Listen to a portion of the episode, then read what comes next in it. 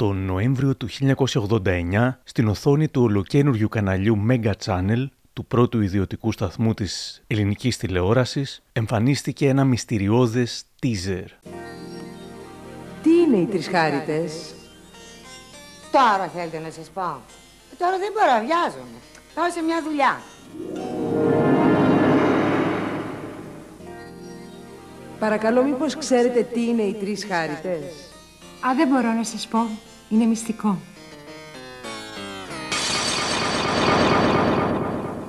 Τι είναι οι τρεις χάριτες; Δεν μπορώ να σας πω. Θα εκτεθώ άσχημα.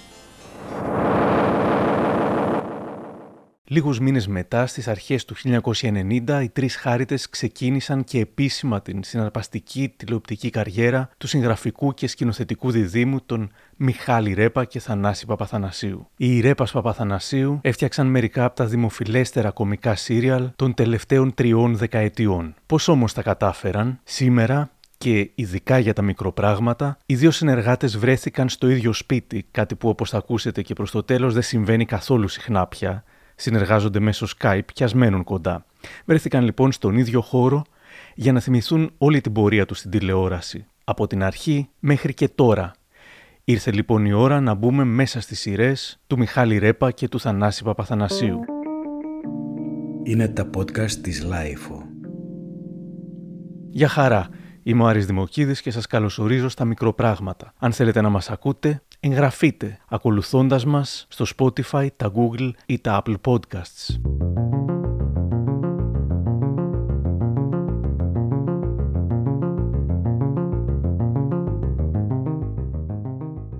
Ας ε, ξεκινήσουμε από την αρχή. Πώς γνωριστήκατε; Η Άννα Ιβαγενά ήταν ε, εντελώς εργαστηριακό, δεν ήταν καθόλου αυθόρμητο αυτό που συνέβη. Η Άννα Ιβαγενά ήθελε κάποια νούμερα για μια βιντεοκασέτα εκείνη την εποχή και είπε είπε θα γράψετε, γνώριζε και εμένα, γνώριζε και το Δανάση και είπε εσύ και εσύ. Αυτά της Άννας. Η οποία είναι φοβερό λαγωνικό, έχει βγάλει πάρα πολλούς ανθρώπους στην ε, δουλειά. Πώς θα το πω, το, το προξενιό αυτό μεταξύ Δανάση και Μιχάλη είναι κατόρθωμα της Άννας Βαγενά. Η οποία είχε τρομακτική αίσθηση, αυτή έβγαλε το λάκι ε, Λαζόπουλος στη δουλειά, τη Δήμητρα Παπαδοπούλου κτλ. κτλ. Το προξενιό της Άννας λοιπόν. Μετά έρχεται το κανάλι της Βαγγελίτσας που επίσης είναι παραγγελιά της Άννας.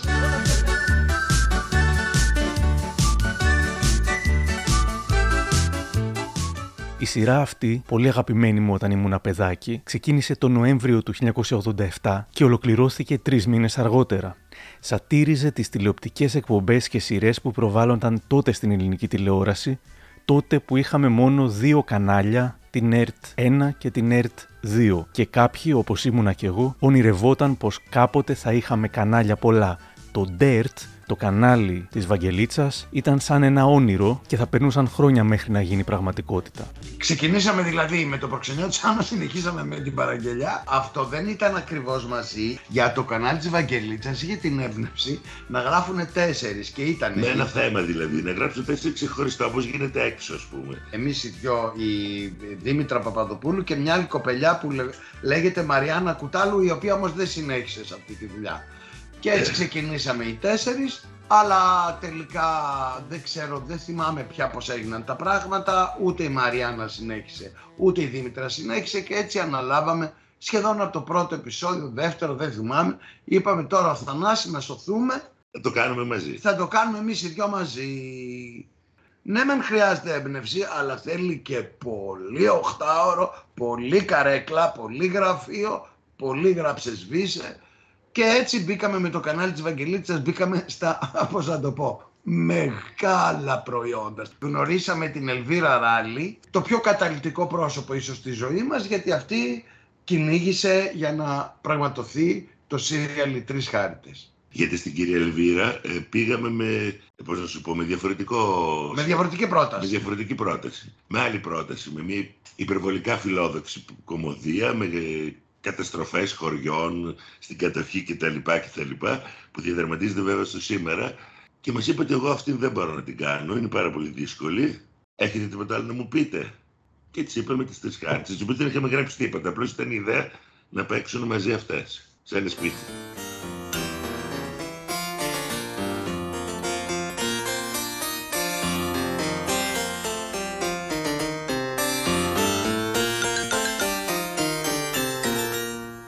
Τηλεόραση ήταν τελείως διαφορετική γιατί μιλάμε ακόμη για την, την εποχή που δεν υπήρχε ιδιωτική τηλεόραση. Εξάλλου και τις χάρτες στην αρχή στην κρατική τηλεόραση της πήγε η κυρία Ελβίρα αλλά τις απορρίψανε. Και στον Αντένα. Και απορρίφθηκε από την ΕΡΤ από τον Αντένα και το πήρε το Μέγκα και έτσι ξεκίνησε η σχέση μας με το Μέγκα. Τηλεοπτικά μέχρι ώρας είμαστε μονογαμικοί. Μέγκα και ξέρω ψωμί.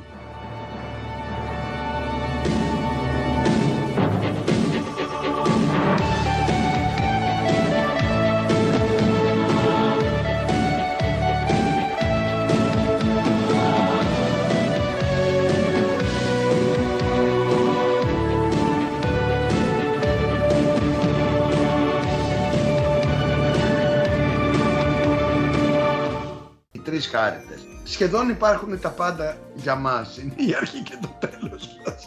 Είναι ένα έργο που σπερματικά νομίζω μας περιέχει. Τα πάντα, τα πάντα. Οφείλουμε πάρα πολλά στις τρεις χάριτες. Σχολείο γιατί είχαμε ξεκινήσει για 13 ιστορίες. Γιατί τότε ήταν τα επεισόδια 13. Και δεν βρίσκαμε. Και δεν ξέραμε τι να γράψουμε στο Μιχάλης. Στο τρίτο. Όταν ξεπεράστηκε ο- το σκόπελος του τρίτου, του 23, του 33, έλο και το 43 θα έρθει, δεν γίνεται. Δεν βρίσκατε τι να γράψετε στην αρχή; Ε, Ε, ναι. όχι, κάθε εβδομάδα δεν βρίσκαμε που λέει ο λόγος. Απλώς δεν κάναμε μία εβδομάδα να το γράψουμε. Κάναμε πολύ περισσότερο. Κάναμε τουλάχιστον 10 μέρες το επεισόδιο. Μαρία, πάμε στο ριάκι. Σάπα κουκλίτσα μου, φτάνουμε, φτάνουμε τώρα, έλα, φτάνουμε. Καλέ δεν τη λυπάστε, σε ματάει στον πυρωτό παραμιλάει. Ε, και τι θέλετε να της κάνω εγώ; Τα δωμάτια είναι κομπλέ, οι γιατροί είναι σε άδεια, βρήκε και η αδελφή σας να το πάτε σε κακή εποχή. Και πότε την πάθει δηλαδή, θερμοπληξία το Φλεβάρι; Να και το χειμώνα έχουμε κίνηση. Άνοιξε και φθινόπωρος πάει λιγάκι δουλειά. Α, ωραία, να το έχουμε υπόψη μας δηλαδή να κάνουμε μια κράτηση από τώρα, ε. Πάμε στο ριάκι, πάμε στο ριάκι. Άντε πάλι με το ριάκι. Θα πάμε, Ειρήνη μου, στο ριάκι, θα πάμε στο ριάκι. Τι θα γίνει Μαρία, θα βρούμε καμιά καρέκλα; Τις βλέπεις αυτές δύο που κάθονται στις καρέκλες; Ε, Θα τους σκοτώσουμε να τους φέρουμε τις καρέκλες. όχι καλέ, η μία πηγαίνω έρχεται συνέχεια λοιπόν. Μόλις τη δεις θα σηκώνεται, θα ορμήξεις με τρόπο και θα πάρεις την καρέκλα της. Πάμε στο ριάκι, πάμε στο ριάκι. Πώς νιώσατε όταν ε, απορρίφθηκαν οι τρεις χάρτες από την ΕΡΤ; Τίποτα δεν νιώσαμε. Ε, δεν το μάθαμε. Με αργότερα μας το είπε η κυρία Ελβίρα. Εκείνη τη στιγμή το ήξερες εσύ; Δεν Εγώ θυμάμαι, το Μορθανάση. Μα το είπε μετά, όταν άρχισε να γυρίζεται. Πολύ χαζή η ΕΡΤ. Τα συμπεράσματα δικά σας. Δεν, ε, Αλλά και ο Ξέρεις, Αντένα. Σε όλο συμβαίνει αυτό και στα μεγάλα στούντιο στην Αμερική συμβαίνουν κάποιοι και μεγάλες παραγωγές. Οπότε το Μέγκα δέχτηκε τις τρεις χάριτες. Στην αρχή ήταν να το πείτε έτσι; Έτσι ήταν. Η Άννα και οι αδερφές της είχας δει. Μπράβο, αυτό, Αυτό. ήταν να ενώσει τις τρεις πρωταγωνίστριες της ελεύθερης σκηνής. Την Άννα, τη Μίρκα και τη Μίνα. Αυτή ήταν η πρώτη μας έμπνευση. Η Μίρκα παίρνει το κείμενο, το διαβάζει, της αρέσει πάρα πολύ, παρενεί τις άλλες και έλεγε διαβάστε το, είναι ωραίο, μην το περιφρονείτε. Το διαβάζουν και αυτές και δέχονται τελικά όλες. Η Μίρκα έστησε τη δουλειά και η Μίρκα τελευταία στιγμή δεν ξέρω τι φοβήθηκε και φεύγει από τη δουλειά. Και έτσι ήρθε η Νένα στη θέση της. Τα πρώτα πέντε επεισόδια είναι γραμμένα για τη Μίρκα. Λοιπόν, ε, φεύγει η Μίρκα. Εκείνη τη στιγμή η Άννα ε, για πολύ λίγο έπαθε ένα αυτό λίγαμο το, το Άννα, Μίρκα, Μίνα είναι ωραίο. Τώρα εγώ που ήμουνα σουσού προηγουμένως ακριβώς σε ένα τόσο προσωποπαγές, σε μια τόσο προσωποπαγή επιτυχία, ήμουνα η Μαντάμ Σουσού, να μοιραστώ διατρία ε, και τότε εγώ απελπισμένος της λέω Άννα θες να το κάνουμε η Άννα και οι αδερφές της γιατί εκείνη την εποχή είχε κάνει επιτυχία η ταινία του Woody Allen η Χάνα και οι αδερφές της. Λέω θες να το κάνουμε η Άννα και οι αδερφές της. Και τι απάντησε η Άννα. Μιχάλη μπορείτε να με περιμένετε τρεις μέρες. Δεν θα το πείτε η Άννα και οι αδερφές της. Εγώ αν το κάνω θα κάνω τις τρεις χάριτες. Γιατί τις τρεις χάριτες σκεφτήκατε εσείς. Δεν θα τα αλλάξετε μας Δεν θα τα αλλάξετε. Εσείς θα κάνετε αυτό που θέλετε. Και τελικώς είπε ναι, ναι, θα κάνω την Όλγα και Τι την έκανε. τα υπόλοιπα τα ξέρεις. Και δεν μου λέτε, είναι η πρώτη φορά που θα βγείτε στη σκηνή. Α, όχι, εγώ έχω παίξει παλιά με πάρα πολύ μεγάλη επιτυχία. Δηλένω Μπότσαρη. Έλα, βρε. Δεν μπορώ, είναι απίστευτο. Έλα. Όχι, εγώ έχω παίξει με πάρα πολύ μεγάλη επιτυχία. Τη λένε Μπότσαρη παλιά. Αμέ, και βρε του.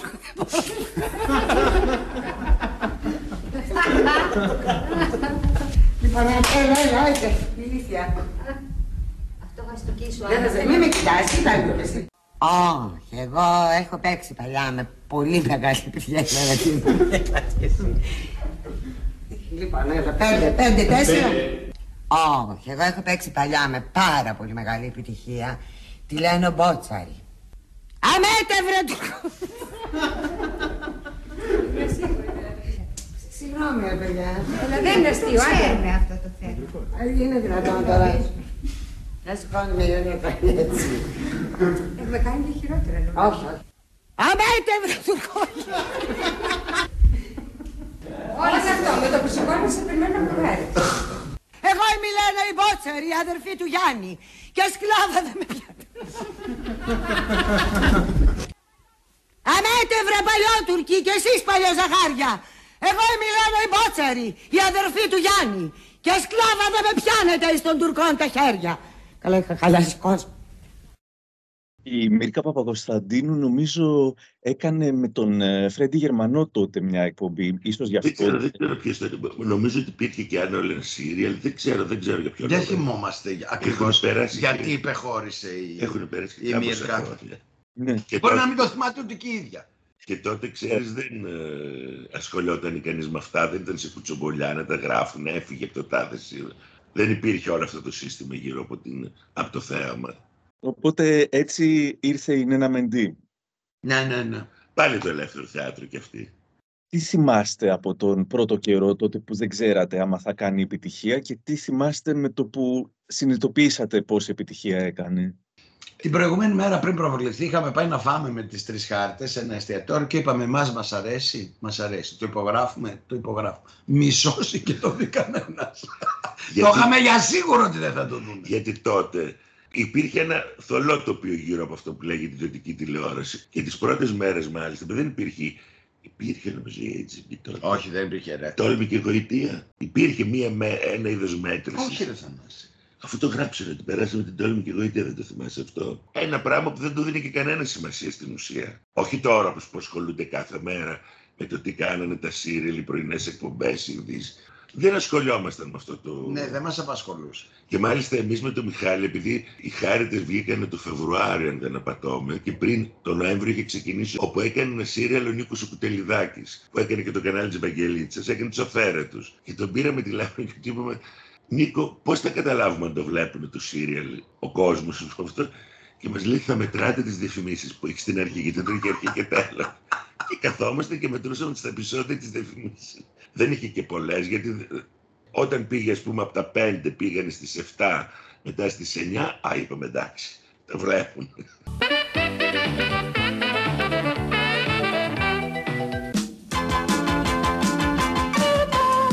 Σάνιτας, σάνιτας. Αφού την έπλυνα στο χέρι με σοφλάν, είδηση δεν πήρε. Η νέα Νανά Bodyform είναι η σερβιέτα που μου ταιριάζει. Την περμανάν μου, τη λατρεύω. Μα μπε σοκολατίνια να τα τρώτε δύο-δύο. Εύγα για καλό παγωτό. Πέντε χρόνια Playboy και ένα έξτρα τεύχος με τα πιο διάσημα γυμνά. Θαύμα! Τα χέρια σου όμως δράμα. Δυναστεία. Κάθε Παρασκευή στις 9.30 από το Mega Channel. Νέα επεισόδια της ρεαλιστικής κοινωνικής σειράς. Αχ, έχω τρομερό τρακ. Έλα καλέ, πώς κάνεις έτσι; Μαρία, σίγουρα απόψε θα προβληθεί η διαφήμιση, έτσι; Ναι, ναι, απόψε. Δηλαδή τώρα θα με δει όλη η Ελλάδα. Ναι, κάνε τώρα πως δεν θέλεις κιόλας. Σοπάτε, λάτι. Να το σήμα της εταιρείας μας. Παιδιά, η χαρά της ζωής. Αλλά και πολλά προβλήματα. Γιατί τα παιδιά τρέχουν, παίζουν, λερώνονται. Μαρία! Βρε, Όλγα μου, δεν στο έπαλα.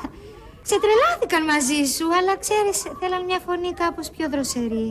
Γιαννάκη, Γιαννάκη. Μαμά, λερώθηκα. Πω, χάλια έγινες. Χάρης όμως στο νέο ζερό, κανένας λεκές δεν μου αντιστέκεται. Το ρούχο του Γιαννάκη έγινε σαν καινούριο. Με ζερό και νερό, πάντα ρούχο καθαρό.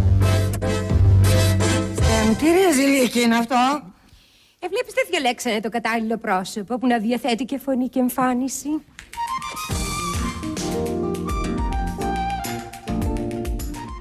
χαιρόμασταν με την ανταπόκριση που νιώθαμε ότι υπάρχει στον κόσμο και τελείωσε. Δεν, δεν ήταν αυτό ότι ε, ας πούμε κάθεται και μετράει κανείς με τόση αυστηρότητα λες και πρόκειται για στίβο. Ήμασταν κλεισμένοι με στο σπίτι και μου έλεγε ο Μιχάλης Έχει επιτυχία το σύριαλ. Βγαίνει στον δρόμο και με λένε Αντρέα και τον κορόιδευα. Γιατί όταν το είδα μπροστά μου, βέβαια, όταν είδα πούμε, και πώς αντιμετωπίζανε και τα κορίτσια, ας πούμε τότε, δηλαδή κάτι Νάνα, ας πούμε. Και, και το, το κατάλαβε. Δεν, δεν την καταλαβαίνεις. Ακόμα δεν το έχεις συνηθίσει ο Θανάσης. Περνάω, προχωράμε στον δρόμο και κάποιος με χαιρετάει. Μου Ποιος είναι αυτό; Λέω Θανάσης, δεν το έχει καταλάβει. Νομίζω ότι είναι πάντα. Είναι γνωστός.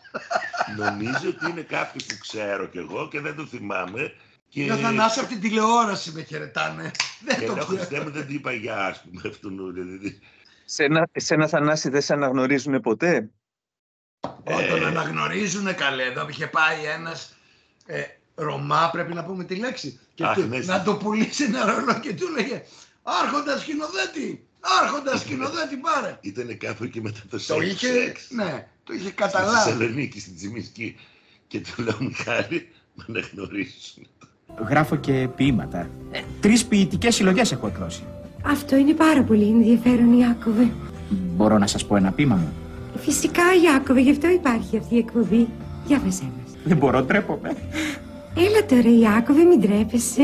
Κάνε το για χάρη μου. Εντάξει, θα σας διαβάσω ένα με τον τίτλο «Οδύνη». Οδύνη, μες στο βλέμμα σου το κρύο είχα διαβάσει το αντίο πριν το πεις καλή μου εσύ στη στερνή μας εκδρομή. Κι ανέλπιστα επιάστηκα στις προδοσιάς τη φάκα στην καλαμπάκα, στην καλαμπάκα μες στο δίλη το μαβί μου είπες φύγε βλάκα στην καλαμπάκα, στην καλαμπάκα κήπια του πόνου το ποτό με την τζανάκα στην καλαμπάκα, στην καλαμπάκα. Μου είναι υπέροχο, Ιάκωβε. Γιατί είναι βγαλμένο από τη ζωή, γι' αυτό! Οπότε η επιτυχία των ε, χαρίτων οδήγησε στο ότι πρέπει να κάνετε όχι μόνο 13 επεισόδια, αλλά περισσότερα. Φτάσαμε στα 92 τέλος πάντων μέσα σε τρία χρόνια. Όχι τώρα, όπως είναι τώρα. Δηλαδή για να καταλάβεις, πήγαμε να γράψουμε ένα αστείο για το Μέρι Μέρι σχετικά με το σύριαλ Αναστασία. Και είπαμε πόσα... Πάμε, και μπαίνουμε στο, στο Google. Στο Google. Ήταν 18 επεισόδια η Αναστασία. 18 δηλαδή επεισόδια. όλος αυτός ο χαμός έγινε για 18 επεισόδια, παιδιά. Ε, αυτό ναι είναι τηλεόραση. Τότε δεν. Δηλαδή το ψήθυρ καρδιάς με την Άννα Μαρία και τον ε, δηλαδή... Απόστολο που έγινε ο χαμός, γίνανε superstar. Ε, Τώρα θα πηγαίνει τέσσερα χρόνια. Βέβαια. Ναι, τότε θα κάνει, κάνει 850 επεισόδια. Πάντα και την επιτυχία δεν την προβλέπεις κιόλας. Δεν λες θα γράψω 18 επειδή θα έχει επιτυχία. Τόσο έβγαινε η ιστορία, τέλος. Στις τρεις χάριτες θυμάμαι είχε και πάρα πολλούς ε, guest star. Όλους τους αγαπάμε. Στον κόσμο πιστεύω ότι έμεινε πάρα πάρα πάρα πολύ η Λιλία Γκατζόλα που την είχε κάνει η, η Δήμητρα Παπαδοπούλου. Αυτό είχε τεράστια επιτυχία ναι, και νομίζω ακόμα ότι και το θυμούνται τώρα. Το θυμούνται ακόμα και λένε για τη Λιλία Γκατζόλα. Πώς θα έχεις κομμωτήριο στην προσουτσάνη, ε; Ναι, το Λιλίσκουαφ. Και είσαι ευχαριστημένη από την κομματική. Α, πάρα πολύ ευχαριστημένη. Εμένα η κομματική είναι μια εσωτερική τάση μου. Με εκφράζει, πώς να σου το πω. Καλά, καλά, σε καταλαβαίνω, μη σφίγγεσαι. Ναι, μου δημιουργεί μια ε, βαθύτερη εσωτερική καλλιτεχνική τάση. Από παιδί το είχα αυτό. Τι έκανες ως παιδί; Έπλεκα καλαθάκια, χτένιζα κούκλες, μάζευα χαρτοπετσέτες. Α, είσαι ένα παιδί θαύμα. Ναι. Εγώ να καταλάβετε, ένα κεφάλι δεν το βλέπω σαν κεφάλι. Μπα, σαν τι το βλέπεις σαν πόδι. Όχι, όχι, το βλέπω σαν κλειπτό. Και το δουλεύεις με καλέμι; Όχι, το δουλεύω με τσατσάρα και πιστολάκι. Αλλά τι κάνω τώρα με την τσατσάρα και το πιστολάκι; Κάνω γλυπτική. Αφού στη σχολή μου είχαν παρατσούκλι. Ο ροντάν της τσατσάρας. Όχι, χρυσοδάχτυλοι με λέγανε. Και εξών που είμαι χρυσοδάχτυλη, είμαι και βιζαζούστ. Τι είσαι; Βιζαζούστ. Το σπίτι των uh, Χαρίτων ήταν στούντιο, ε. Ναι, ναι. Μια φορά είχε έρθει ένα, ένας κύριος να μου φτιάξει την... Ε, εκεί που έμενα, τότε έμενα στην Ιπποκράτους, ήρθε στο διαμέρισμα για να μου φτιάξει τη σόμπα πετρελαίου. Κάτι είχε πάθει σόμπα μου. Και προφανώς είπε στο παιδί του, πάω να δω τον Αντρέα των τριών Χαρίτων. Και ήρθε ένα παιδάκι, πολύ μικρούλι, πέντε τον έξι ας πούμε, με μια μικρού λανθοδέσμη και κοίταγε σαν χαμένο γύρω γιατί αυτό το καημένο νόμιζε ότι θα πάει στο σπίτι των τριών χαρίτων.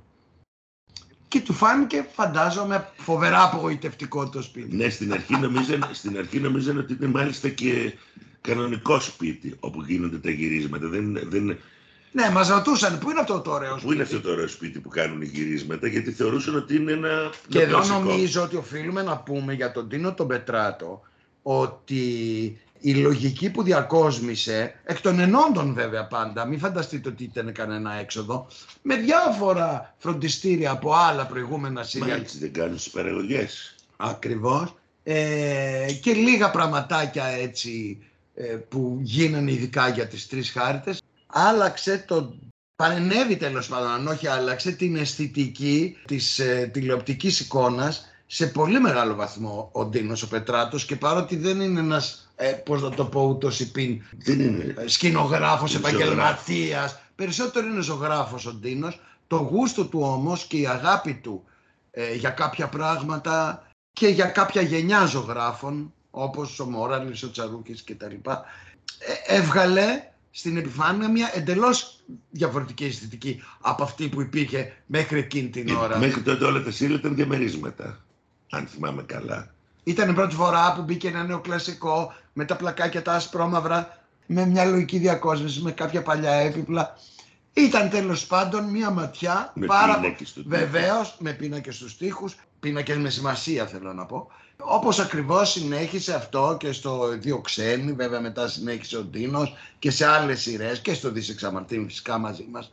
Φαίνοντας μια καινούρια σφραγίδα και, και άποψη πώς πρέπει να είναι το εσωτερικό ενός σπιτιού. Γιατί όλοι εστιάζουν φυσικά στις καταπληκτικές ηθοποιούς, τις ανεπανάληπτες τρισχάριτες. Εστιάζουν πιθανώς στα δικά μας τα κείμενα και περνάμε στον Τούκου το γεγονός ότι ήταν και μια άλλη άποψη ε, αισθητικής. Εμένα με λένε Νίκο και το φίλο μου Τέλη. Εσένα πώς σε λένε; Γκρέτα Γκάρμπο. Και εσένα; Ζαζαγκαμπόρ. Είσαστε Αμερικάνες. Εντελώς Αμερικάνες, δεν μας φαίνεται. Από το Μασατσούτσες.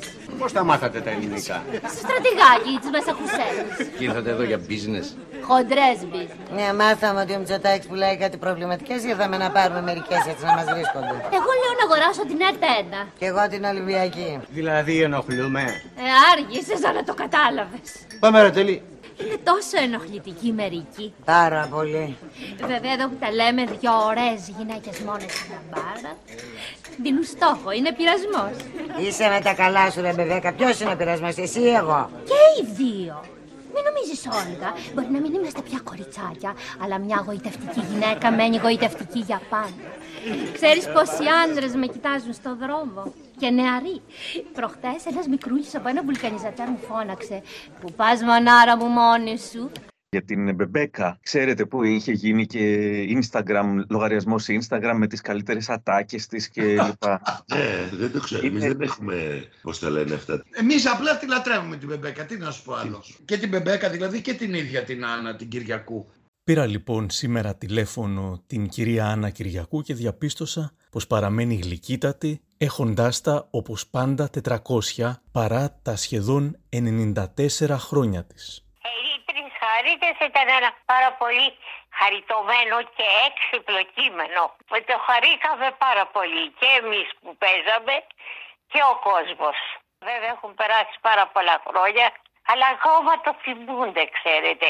Γιατί είχε για φινέτσα τι ωραία που περάσαμε εμείς δουλεύοντας, παίζοντας, ξέρετε. Και οι ρόλοι ήταν πολύ ωραίοι όλοι. Ήταν οι τρεις χάριτες, εγώ ήμουν η θεία η Μπεμπέκα. Να παίζεις αυτό που σ' αρέσει, να το, να, να το αγαπάς. Γίνεται, γίνεται κάτι να πούμε, ενώ είσαι, είσαι ο εαυτός ένας δεύτερος εαυτός. Πάρα πολύ ταλέντος στη- αυτά τα δύο παιδιά, πάρα πολύ. Και άρα δεν ξέρω, ενώ όλα τα επαναλαμβάνουν τα σύριαλ, ξέρετε, αυτό δεν το έχουν επαναλάβει. Τι σας είπανε, θα το ξαναπαίξουνε; Μου είπανε ότι πρέπει να γίνουν κάποια τεχνη... κάποιες τεχνικές διορθώσεις γιατί οι κόπιες ήταν πολύ παλιές. Ναι, μωρέ γαμώτη, ναι, πρέπει γιατί είναι πολύ χάλια πια η κόπη. Όπως έγινε και στο, πρακτικά όπως έγινε και στο παράδεικτος και παίκτη. Πρέπει να γίνει το- αυτό και είναι- εγώ νομίζω ότι μπορούν με το θρύλο που κουβαλάνε μέχρι και prime time να βγουν. Είναι κάμποσα τα χρόνια. Δηλαδή 89 με τώρα 33 χρόνια. 33 χρόνια. Όσα Είναι τα δηλαδή- χρόνια του Χριστούλη. Τα μηχανήματα έχουν αλλάξει πάρα πολύ δηλαδή. Ναι, γιατί οι δύο είχαν πει ότι θα το ξαναπαίξουν και αυτό. Και μάλιστα έπρεπε να το στείλουν, ξέρω εγώ, κάπου έξω στη Γερμανία, κάπου να γίνει η τεχνική αυτή η βελτίωση. Ελπίζουμε να γίνει σύντομα Ε, ε, και, και, και εμείς ελπίζαμε. και να σας ξαναδούμε και στην τηλεόραση στις Τρεις Χάριτες. Ήταν, ήτανε κάτι που είχε ο κόσμος χαιρότανε. Γελούσε όχι με χοντρά αστεία, ξέρετε. Ε, φίνο πράγμα, φίνο. Εσείς εδώ έχετε δει, εσείς πρέπει να είστε πολύ νέος.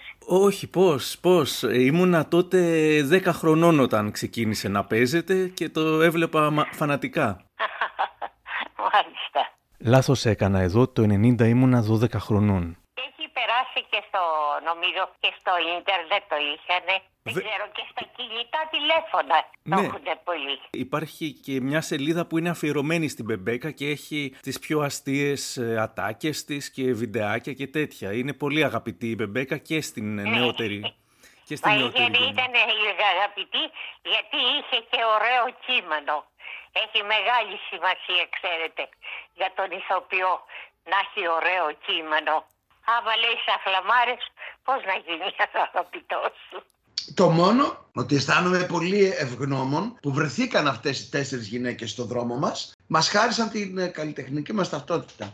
Και είναι, ε, πώς να το πω, πηγή έμπνευσης ακόμα και για δουλειές που δεν συμμετέχουν. Γενικότερα και δυναμό για τον τρόπο που γράφουμε και για πάρα πολλούς ρόλους που δεν προορίζονταν για αυτές ούτε τους έπαιξαν.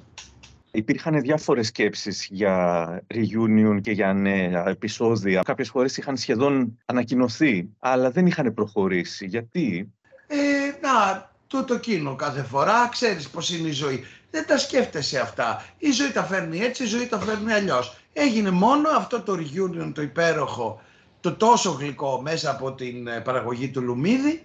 Αυτό. Ο ελληνικός καφές δεν συγκρίνεται με το παχύ καϊμάκι του, με τη μοναδική γεύση του λουμίδι. Και το σωστό τον καφετζί του. Καλά δεν τρέπεσαι. Μωράς ήμουνα 10 χρόνια νεότερη. Ε, 20. Ε, 21, όχι παραπάνω. Δεν είμαι και καπνικαρέα. Σωστά. Η καπνικαρέα σε περνάει ένα χρόνο. Ε, ναι, γιατί ήταν συμπαθητριά σου. Συγγνώμη, κάθε φορά που έρχεστε στο καφενείο μου μαλώνετε. Όχι, Θεέ μου, μαλώνουμε παντού, άστο. Αυτή η σχέση είναι ένα μυστήριο. Όπως κάθε αληθινή σχέση. Λουμίδης Παπαγάλος. Σχέσεις από καλό χαρμάνι. Έκαστος στο είδος του. Πώς ήταν να ξαναγράφετε για τις Τρεις Χάριτες τότε; Απόλαυση. Απόλαυση. Απόλαυση. Αφού να σκεφτείς ότι εμένα όταν τις έβλεπα μαζί, λίγο μου μπήκε ο πειρασμός να πούμε έτσι να κάνουμε 15 επεισόδια. Αλλά δεν γινόταν. Ναι, για, ε, διάφοροι πρακτικοί λόγοι ξέρεις τι. Πάρα πολλές φορές σκέφτονται πολλοί άνθρωποι πώς έγινε έτσι. Πώς... Είναι εντελώς τυχαίοι οι λόγοι. Γι' αυτό λέμε ότι είναι και μεγάλη ρουλέτα η δουλειά μας. Δεν ξέρεις το timing. Πότε θα κάτσει, πώς θα κάτσει, τι είναι οι ανάγκες του κοινού την κάθε στιγμή. Εσύ κάνεις τη δουλειά σου και το κοινό, δηλαδή κάνει την αποτυχία ή τη μέτρια επιτυχία ή την αποτυχία, τι- την κάνει το κοινό και οι ανάγκες που έχει εκείνη τη στιγμή.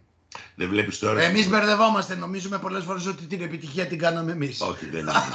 δεν βλέπεις τώρα, ας πούμε, ε, τόλμησε κάποιος συγκεκριμένα ο Ντένα να κάνει μια σειρά τσάγρες μέλισσες, λέω, που ήταν εποχής και τώρα έχουν αρχίσει και βγαίνουν Όλο εποχής. όλο εποχής. Ε, διάβασα, δεν το θυμάμαι, δεν το θυμόμουν αυτό, ότι συμμετείχαν και στο, με ένα ε, πέρασμα και στο η Ελίζα και οι άλλοι. Ναι, ναι, εντάξει, τότε γινόντουσαν διάφορα τέτοια. Οι χάριτες λες. Ναι, γιατί Ναι, εμείς, βέβαια. ε, Είχανε πάει σε τότε αυτή. είχαμε λίγα σύριαλ και εμείς είχαμε ε, ε, πάρει guest ε, την Joyce και την ε, Ανούλα την Κουρί που κάνανε τότε τεράστια επιτυχία Τους Ζουμέν και τους στο... Δε. Τους Ζουμέν και τους Αλλά Δεν. τις είχαμε πάρει όχι, σε, αυτές πήγανε σε χάριτες. Αυτές πήγανε σε χάρτες χάρτες, αλλά και εμείς, εντάξει, επί της ουσίας ήταν ένα κλείσιμο του ματιού. Και... Νοσοκόμες δεν κάνανε. Ναι, δύο νοσοκόμα. Ήταν λίγα σύριαλ και εντάξει, ε, είχαμε άλλη πιο, πολύ πιο κοντινή σχέση. Τώρα να πήρα το σύριαλ. Είναι- Ούτε τους ξέρεις ποιοι παίζουν, ούτε τίποτα. Είναι τελείως διαφορετικά τα πράγματα τώρα. Ξερενόμασταν μεταξύ μας. Είχε ενδιαφέρον. Στη σειρά του Μέγκα που βγήκε μετά τις Χάριτες και ήταν η πρώτη συγγραφική δουλειά του Αλέξανδρου Ρίγα, στην οποία έπαιζε και ο ίδιος ως αδερφός της Μύρκας Παπακοσταντίνου και γιος της Μάρθας Βούρτσι, ενώθηκαν οι Χάριτες με την ηθοποιό, τη Μύρκα Παπακοσταντίνου, που κανονικά θα έπαιζε στη θέση της Νένας Μεντή. Το crossover αυτό επεισόδιο, όπου η Ελίζα και οι άλλοι συνάντησαν τις τρεις Χάριτες, λεγόταν «Το πένθος ταιριάζει στις Χάριτες» και το θέμα του ήταν κληρονομικό. Πού την έχετε, πού την έχετε; Ειρήνη, τι θες εσύ εδώ; Πού την έχετε τα ξέρω όλα. Σιγά, σιγά ρε ξαδέρφη. Έχουμε να ειδωθούμε τόσα χρόνια. Πες ένα γεια. Ελίζα, έρχομαι από το χειροκομείο, τα έμαθα όλα. Ποια όλα; Ότι τόσα χρόνια δεν δίνετε σημασία για τη θεία και τώρα σας έπιασε πάνω να σε περάσετε μαζί το Σαββατοκύριακο. Πού την έχετε; Το αυτοκίνητο κάτω αναμένο περιμένει. Πού είναι η θεία; Ειρήνη, τι θες εσύ εδώ; Εσύ τι θες εδώ; Από ό,τι ξέρω έχεις ξεκινήσει για πήλιο. Ναι, αλλά περνώντας από την Καστέλα πέρασα να τη δω λιγάκι από το γυροκομείο. Πού είναι η θεία; Για μισό λεπτό. Μπουκάρετε έτσι στο σπίτι. Με κατηγορείτε αδίκως. Τώρα νοιαστήκατε για τη θεία. Ώρα είναι μπουκάρικη η Όλγα. Να ψάχνει τη θίτσα της. Κάτι είπες τώρα. Την ξέρεις την Όλγα τη μουλάρα που είναι; Αυτή δεν νοιάζεται για τον εαυτό της, θα νοιαστεί για τη θεία. Θεία μου, θεία μου, όλα μου που είναι η θεία μου; Δεν το πιστεύω αυτό που βλέπω. Καλά, σε τρελή έφυγα από το γεροκομείο, ε. Δεν είδα ούτε φανάρια, ούτε τροχονά μου, δεν μου λες. Πέθανε, όχι. Μην μου πείτε, δεν θα το αντέξω. Αξινού, έλα στο θρηνό, μεταξύ μας είμαστε. Τι εννοείς, Ελίζα; Χύσε το φαρμάκι σου, βγάλε το προσωπείο που φορούσες τόσα χρόνια και με έπαιζε στην καλή ξαδέρφη. Για τη θεία ήρθες ή για το οικόπεδο στην Κιλίνη. Για το οικόπεδο. Σε συνδυασμό με τη θεία. Θα τη φτιάξω ένα σπιτάκι για τα γεράματά της. Σε γεράματά τη, Όργα, τι λες; Τότε δεν υπήρχε, ας πούμε, έτσι πολύ μεγάλος ανταγωνισμός με άλλους ε, σεναριογράφους. Και όταν κάνεις μια δουλειά, δεν υπάρχει περίπτωση θε να είσαι το πρώτο σύριο και κατά ψέματα. Ο ανταγωνισμός είναι στην ανθρώπινη φύση. Ωστόσο, υπήρχε ή τουλάχιστον εγώ ένιωθα ή ήταν αυταπάτη, δεν ξέρω, μια μεγαλύτερη αλληλεγγύη, δηλαδή τότε και με τον ε, Χάρη και την Άννα και με τον ε, ε, Αλέξανδρο. Το Ρίγα, Αλέξανδρο. Ναι, ο, ο Ρίγας και ο Αποστόλου. Είχαν γίνει πολλά πράγματα που μας έδεσαν μια συγκεκριμένη γενιά συγγραφέων και η Δήμητρα και όλοι και όλοι ήμασταν πάρα πολύ δεμένοι και συνασπισμένοι. Ερχόμασταν σε επαφή. Φυσικά για τον κάθε συναδελφό σου θέλεις; Να έχει τη δεύτερη θέση μετά από σένα. Κατά ψέματα. Δεν θες αυτός να είναι πρώτος και εσύ να είσαι δεύτερος.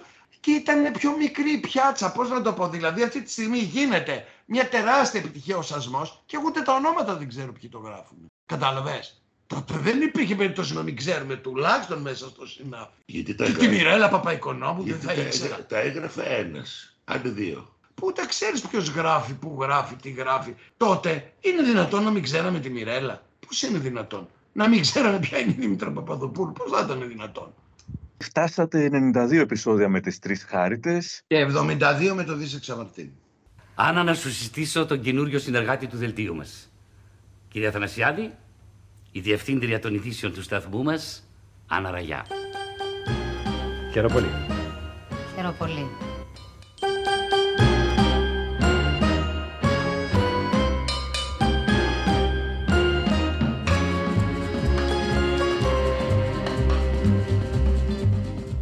Και αποφασίζετε να κάνετε το επόμενο βήμα. Πώς αποφασίσατε ότι θα είναι το Δίσεξα Μαρτίν. Στις άγονες μέρες Στις καθόμαστε άγονες και σκεφτόμαστε. μέρες καθόμαστε και σκεφτόμαστε. Διάφορα πράγματα. Υποκριτής.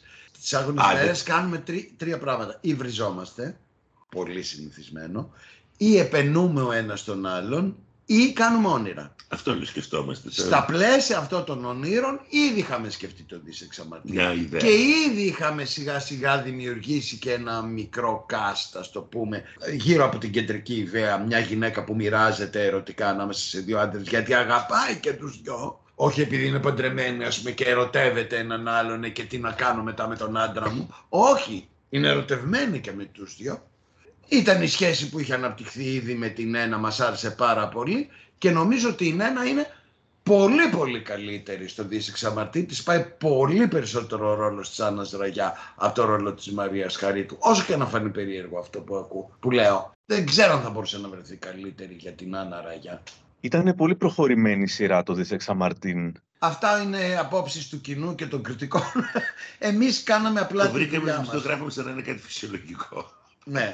Πολλές φορές ρωτάνε τελευταία, λέει τώρα το political correct. Όχι, δεν, δεν είχαμε εμείς. Εμείς είχαμε, δεν ξέρω, μπορεί και να κάνω λάθος, ότι ουδέποτε λογοκρίναμε τον εαυτό μας. Δηλαδή, δεν σκεφτήκαμε ποτέ αν θα βάλουμε το Βλαδίμηρο να τον κόκλα να γλωσσοφιλήσει το Βλαδίμηρο στο safe. Ε, έτσι κάνουν δύο άντρες όταν τα έχουν, δεν το σκεφτήκαμε ιδιαίτερα. Ούτε σκεφτήκαμε ιδιαίτερα ότι είναι φοβερά αιρετικός ένας έρωτας μοιρασμένος στα δύο. Μπορεί να συμβεί στη ζωή. Εξάλλου, όταν ένας αγαπάει μία και παντρεύονται και κάνουν παιδιά, είναι το πιο βαρετό πράγμα για να αφηγηθείς. Δηλαδή τότε τι σκεφτήκαμε. Είπαμε εντάξει ρε παιδί, με αυτό που είχαμε να πούμε για τη συγκατοίκηση το είπαμε. Πόσο πια, δηλαδή δεν πάει άλλο. Και εντωμεταξύ τότε, λόγω των χαρίτων, γέμισε η τηλεόραση. Συγκατοίκηση, συγκατοίκηση, συγκατοίκηση, κάθε είδους. Και λέμε να κάνουμε μια ερωτική κομμεντή. Ε, και κάπως έτσι ε, σκεφτήκαμε σιγά σιγά με επίκεντρο την ένα, τη δουλειά κάνει, δηλαδή μετά ξέρεις πώς γίνονται οι ιδέες. Σιγά σιγά. Ήταν η κεντρική ιδέα μια γυναίκα που, μοιράζει, που μοιράζεται η καρδιά της.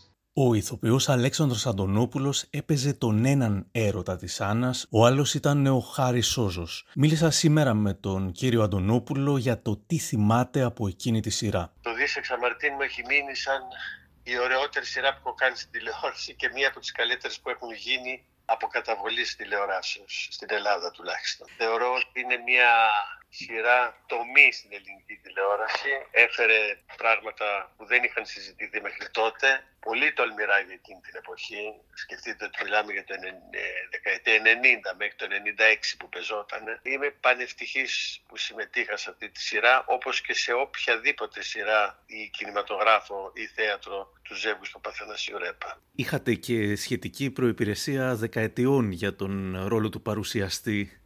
Ναι, ναι, ναι μου αρέσει να αυτοσαρκάζομαι και φυσικά αρέσει και στο Θανάση και το Μιχάλη να με πειράζουν πολύ. Και στο πρώτο πρώτο επεισόδιο, έτσι αρχίζει το πρώτο επεισόδιο, είναι που κάνω αποφώνηση ενός δελτίου ειδήσεων, σε κάποιο άλλο κανάλι βέβαια, και όταν τελειώνει η, η αποφώνησή μου, η Νένα Μεντή, η Άννα Ραγιά δηλαδή, που βλέπει από το σπίτι της το δελτίο ειδήσεων που παρουσιάζει. Στο σημείο αυτό ολοκληρώθηκε το τελευταίο δελτίο της ημέρας. Σας ευχαριστούμε που επιλέξατε το κανάλι 5 για την ενημέρωσή σας. Κυρίες και κύριοι, καλό σας βράδυ.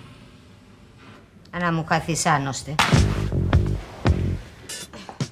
Η πορεία σας στις ειδήσεις, ε, από ό,τι καταλαβαίνω, είχε ξεκινήσει όταν ο Χόρν αποφάσισε να βάλει ηθοποιούς για παρουσιαστές ειδήσεων. Ακριβώς, ακριβώς.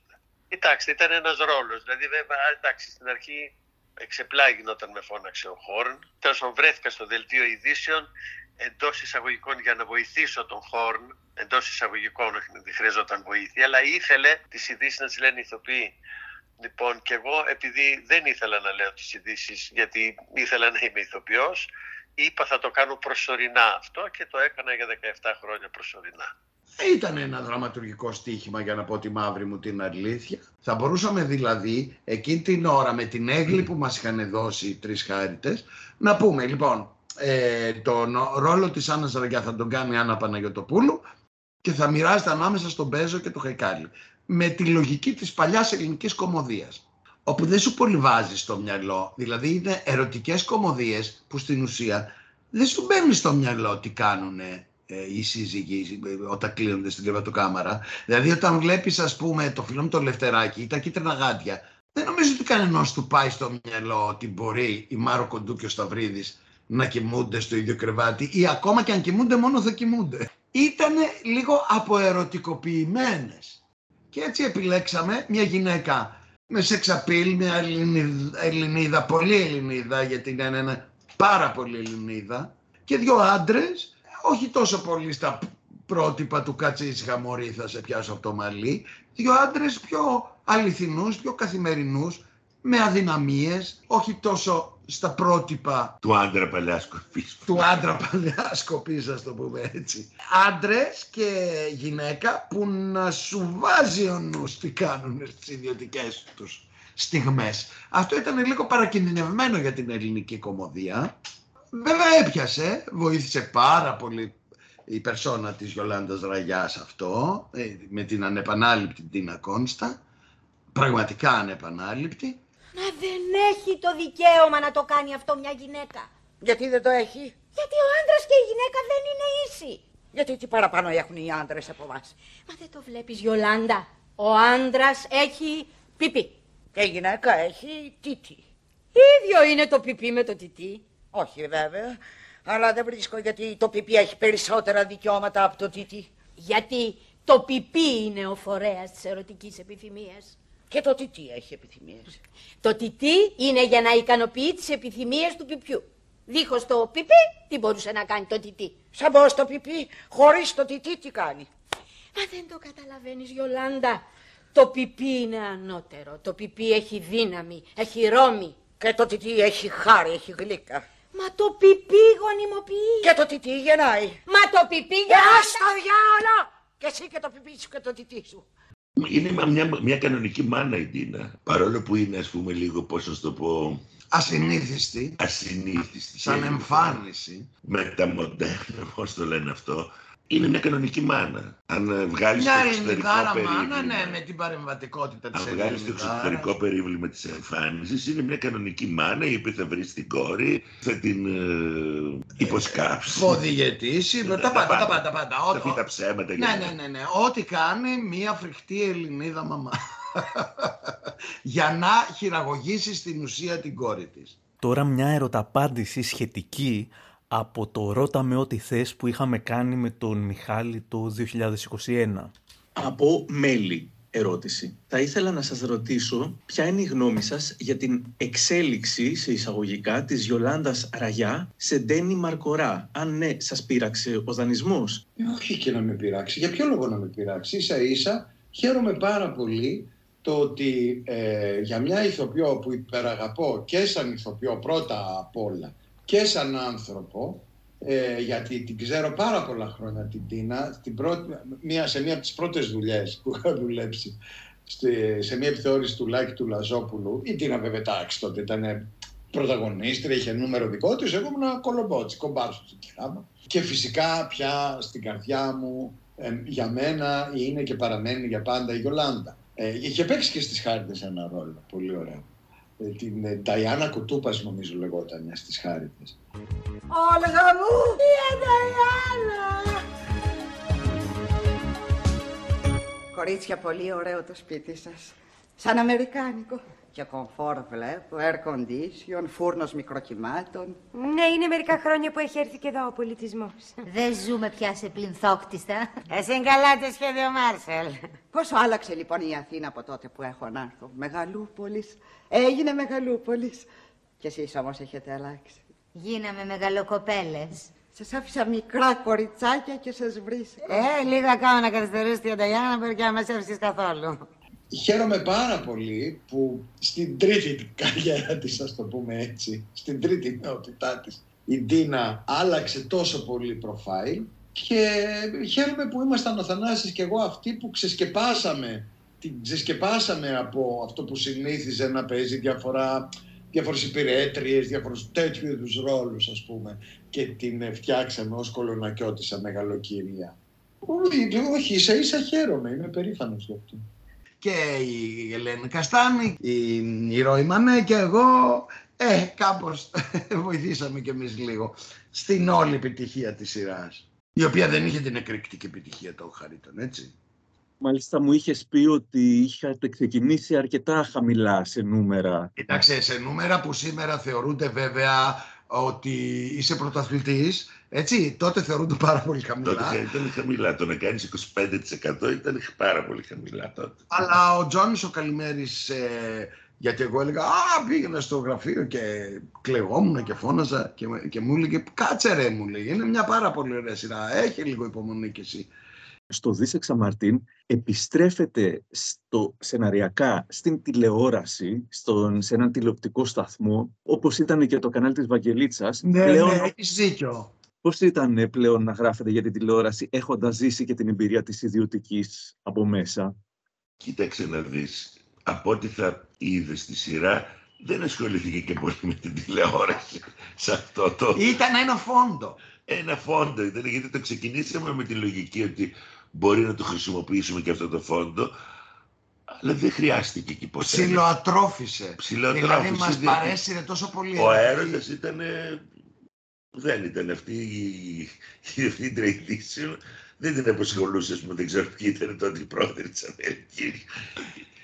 Απλώς τα ερωτικά της. Μείναμε στα ερωτικά. Δεν. ε, Δεν μπορώ να σου πω πώς το λέγαμε αυτό το κανάλι μεταξύ μας. Ο Θανάσης και εγώ έχουμε καλή κανάλι είναι αυτό. Αυτό δεν είναι κανάλι, είναι...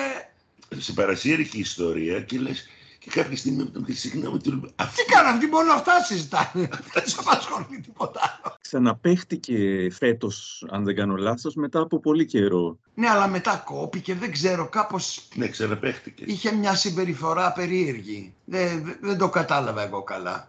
Ότι παίχτηκε. Δεν παίξαν όλα τα επεισόδια. Τι Ξεκίνησε... παίξαν όλα τα επεισόδια και άλλαζε και μέρα, άλλαζε και ώρα. Δεν, δεν, δεν ναι. ξέρω, περίεργο ήταν. Ναι, ρε, δεν ούτε εγώ που παίχτηκαν όλα τα επεισόδια. Α, δεν βαριέσαι. Έτσι παίζουν τις επαναλήψεις πια. Ναι, πολύ νευρικά. Έχει μια νευρική συμπεριφορά.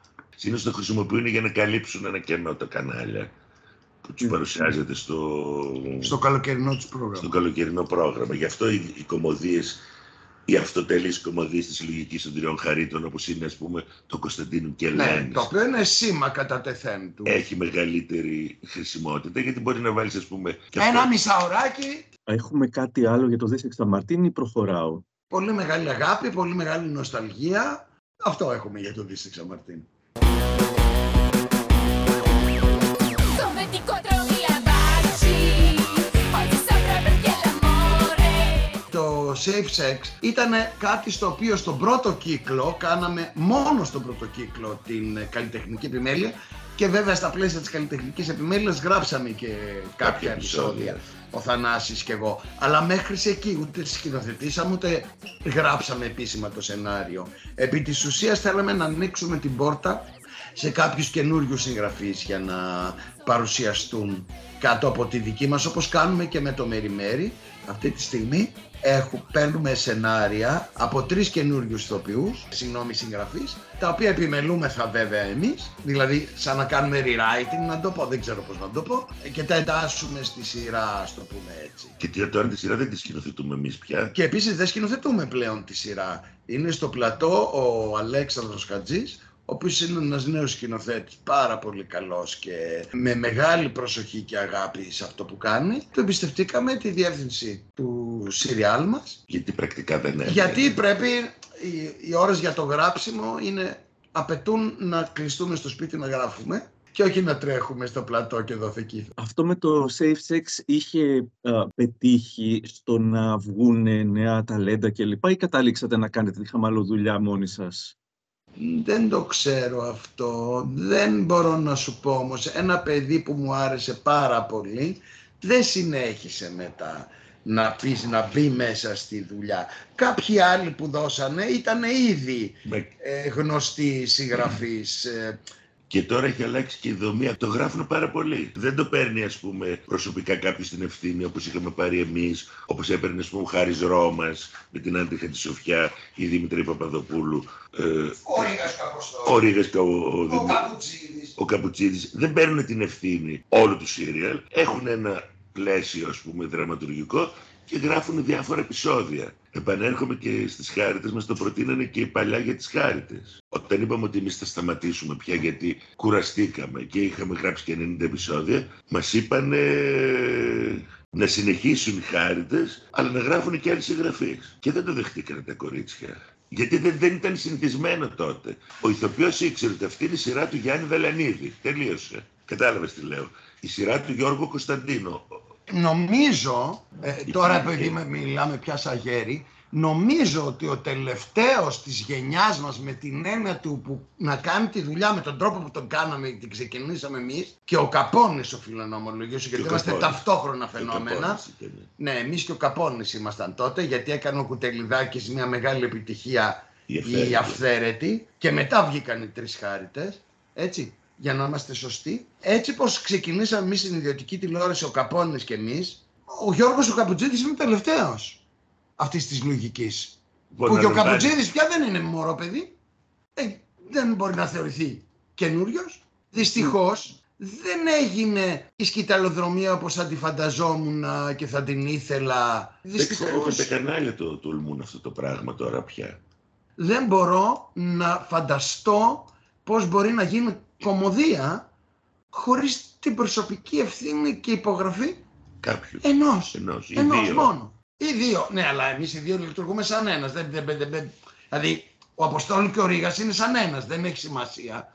Ένας είναι. Μία υπογραφή είναι. Ακόμα και αν έχει δύο ονόματα. Είναι μία υπογραφή. Δηλαδή και τώρα στο Μέρι Μέρι, ναι μεν παίρνουμε και από τον Γιώργο τον Κόκουβα και από τον Γιάννη τον Διακάκη και από τη Μέρη τη Σταυρακέλη. Παίρνουμε δεκάλεπτα είτε για, για τη Μέρη υπάλληλο, είτε για τη Μέρη δικηγόρο, είτε για τη Μέρη νοικοκυρά.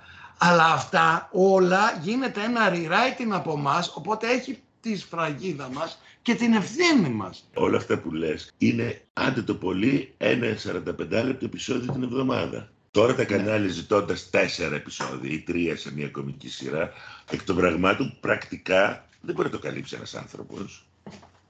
Και στις χάρτες μας είπαν δύο επεισόδια και τους είπαν δεν γίνεται. Να το προβάλλουν δυο φορές την εβδομάδα.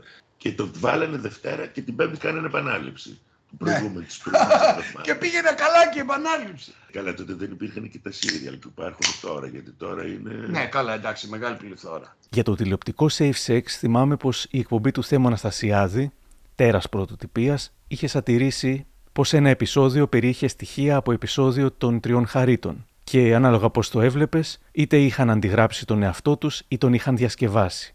Δεν το αρνήθηκαν ποτέ ούτε σήμερα. Ε, Βέβαια, εννοείται, εννοείται ότι το κάναμε και αυτό και μάλιστα υπήρχαν εκπομπές που μας κατηγορούσαν. Και, και μου φαινόταν πάρα πολύ αστείο. Μα εντάξει, φυσικά και το έκλεψα. Από πού το έκλεψα, από την τράπεζα. Από... Δικό μου είναι. Άρα σε αυτή την ιστορία με την υπόθεση με το αυτό. Ναι, πα- που είχε παίξει, το παίξανε υπέροχα, το είχε παίξει υπέροχα η Νένα τότε στις Τρεις Χάριτες ε, με τον Τάσο το Χαλκιά και τον Λάμπη το Λιβιεράτο που είναι ένας υπέροχος ηθοποιός ο Λάμπης, υπέροχος, υπέροχος και μετά το έπαιξαν καταπληκτικά ο Γιάννης ο Τσιμιτσένης, ο Ρέτσας Αντωνόπουλος και η Ελένη Ράντου.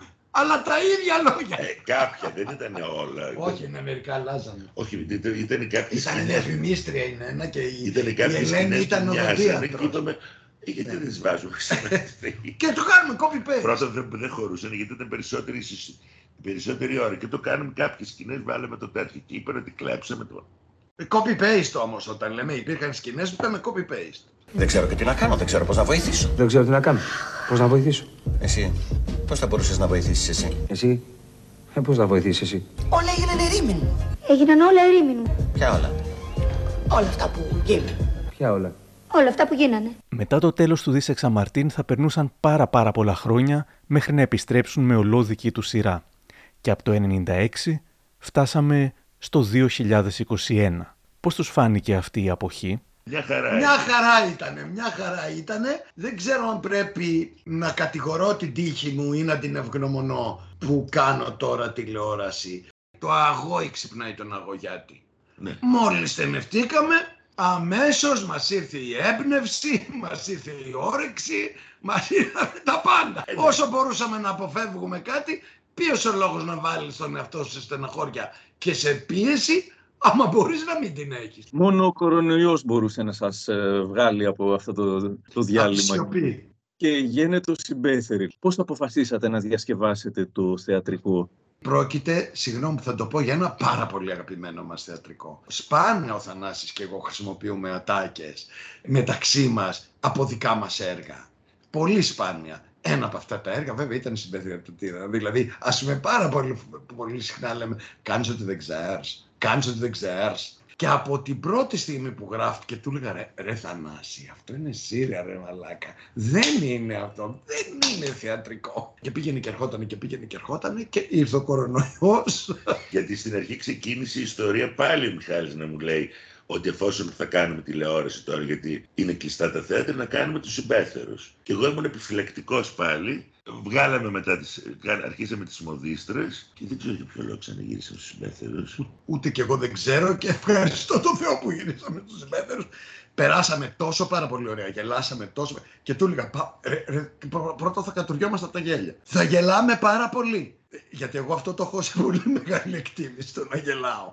Μάλλον με οδηγώ τη διασκέδαση ότι αφού πρέπει να βγάλουμε λεφτά, Της είπαμε ότι δεν κοίταξε να δεις, δεν θα πάμε να το κάνουμε όλη τη σεζόν. Είναι μια συγκεκριμένη ιστορία που κάποια στιγμή θα τελειώσει. Και είπαμε, Ω, 16-18 επεισόδια. και το στεναχωριέμαι που τέλειωσε κιόλας. Δηλαδή,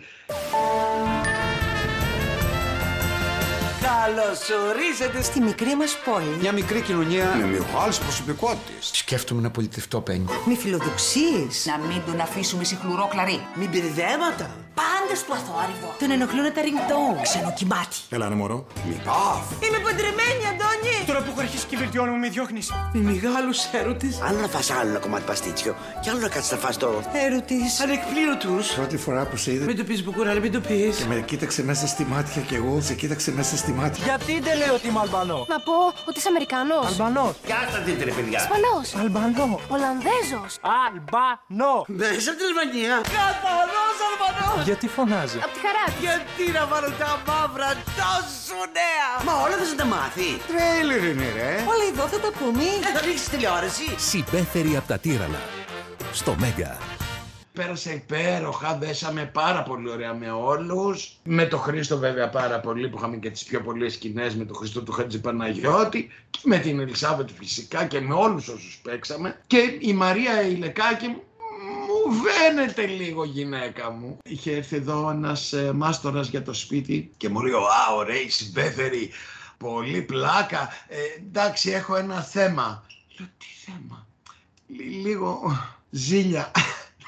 Παιδί μου, δεν καταλαβαίνω. Ένα λέει που είχατε τόσο ωραία γυναίκα και την παίρνω τηλέφωνο, τη μ' αρέσει, λέω Μωρή, με μισούν όλοι οι άντρες που σε είχα πάρει γυναίκα μου.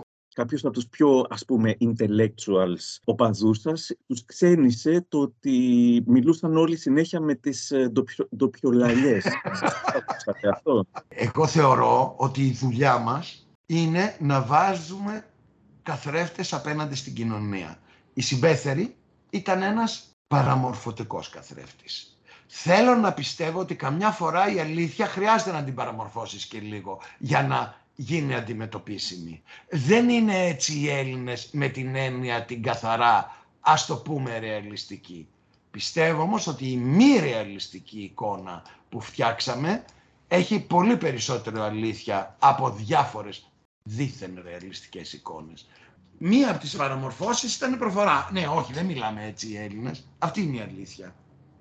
Τι σημασία έχει όμως αυτό; η διαπλοκή τόσο στα πλαίσια της κοινότητας όσο και στα πλαίσια της οικογένειας Ήταν ελληνική όμως, δεν μπορεί να είναι πεις. πολύ Δεν ελληνική και επηρεάζεται. θέλω να πιστεύω πάρα πολύ αληθινή. Δεν επηρεαζόταν από τη γλώσσα αυτό το πράγμα. Ε, ο, καμιά, τα- τονίζεται ίσα ίσα. Τονίζεται. Ε, κοίταξε, Και υπάρχει το- και μια παράδοση από το Χατζη Χρήστο, από το... Καλά, δεν συζητάμε για την παράδοση των, των, των Βλάχικων. Είναι τεράστια στο ελληνικό ε, θέαμα. Να πούμε και ένα τρίβια που δεν είναι γνωστό σε σχέση με τους συμπέθερους. Ποιος ήταν ε, να είναι αρχικά ο αφηγητής αλλά δεν τα έλεγε καθόλου; Δεν κατάλαβα.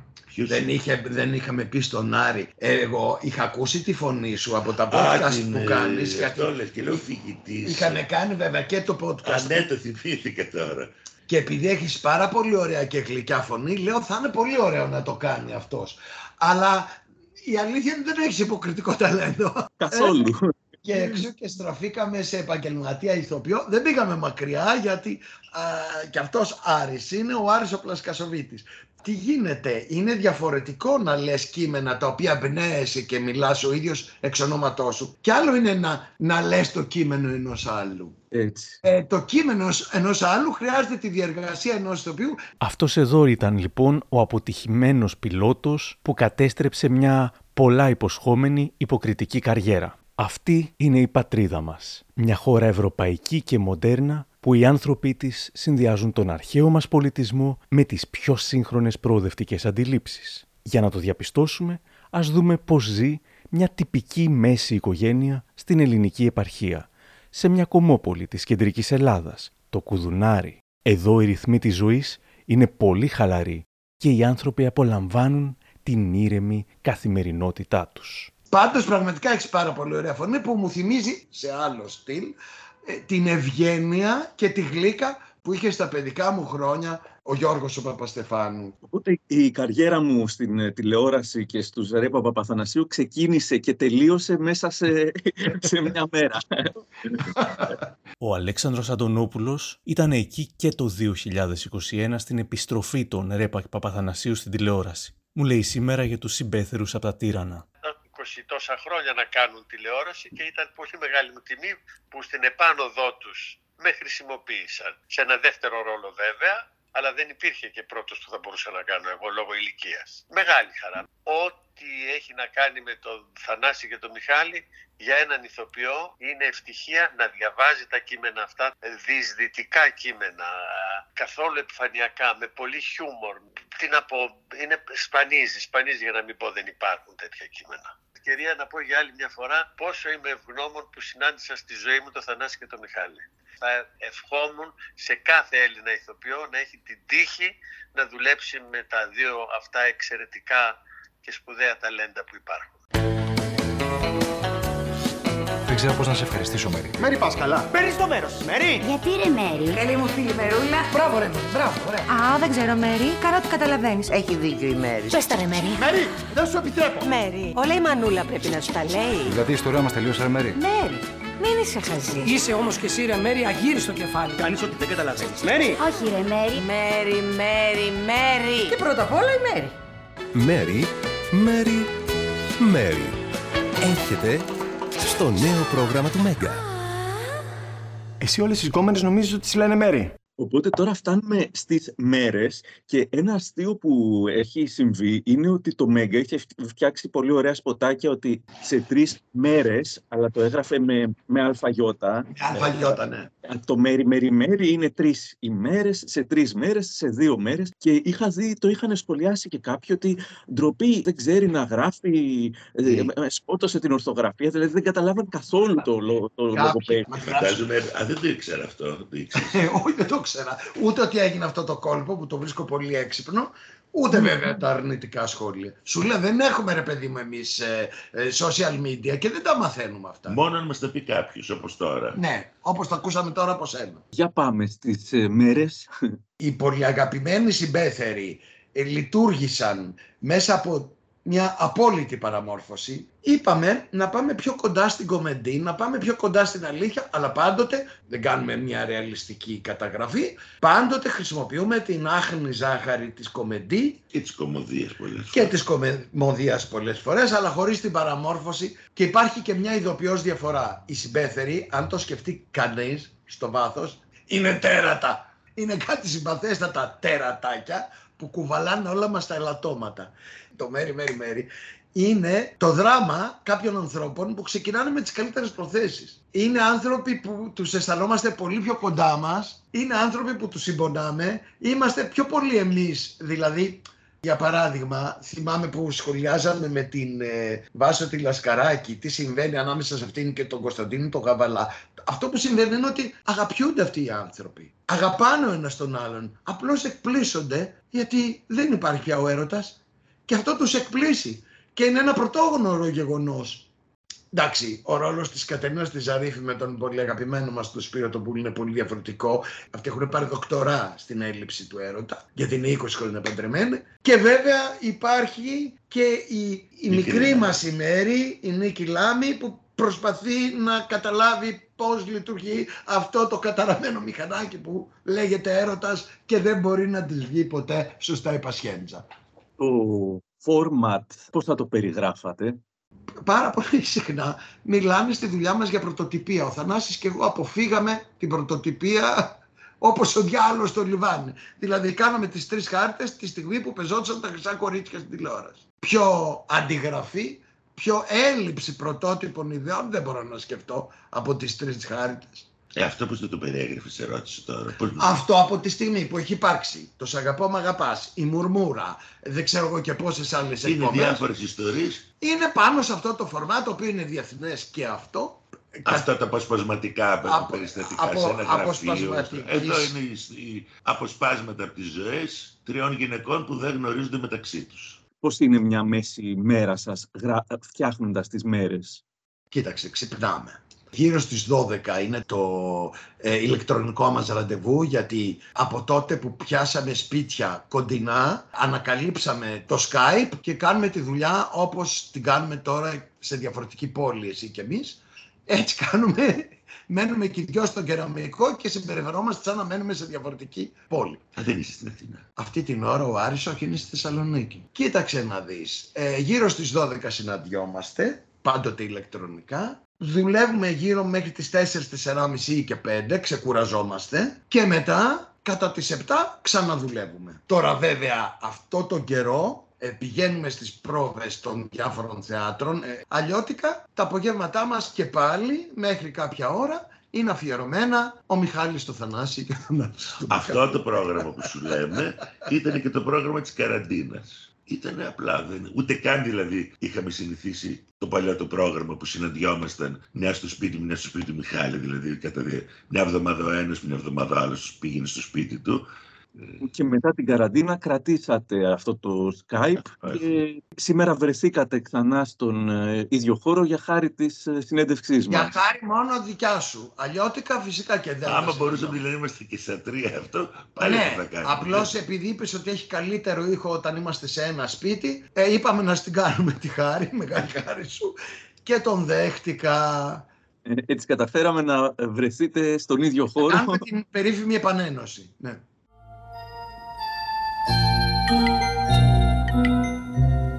Λοιπόν, πώς σας φάνηκε; Ε, δεν ξέρω τι να σου πω. Δεν με έχουν ξαναπαίξει τηλεόραση. Λοιπόν, ποτέ δεν μπορούσα να φανταστώ ότι μια μέρα θα γίνω σύριαλ. Και πώς θα το συνεχίσεις τώρα; Ένα, θα γράφω κάθε εβδομάδα από μια περιπέτεια που σας έχει συμβεί. Και μέσα σε αυτά τα τρία χρόνια σας έχουν συμβεί πολλά. Ναι, αλλά κάποια μέρα δεν θα σου τελειώσουν τα θέματα. Και να τελειώσουν τι έγινε εδώ είμαστε εμείς. Η Άννα, η Μίνα και η Νένα θα παίζουν στην οθόνη ό,τι ζήσαμε εμείς αυτά τα τρία χρόνια. Αλλά εμείς δεν θα πάψουμε να ζούμε. Το σύριαλ αυτό είναι ένα κομμάτι από τη ζωή μας, αλλά η ζωή δεν τελειώνει σε ένα σύριαλ. Η ζωή συνεχίζεται.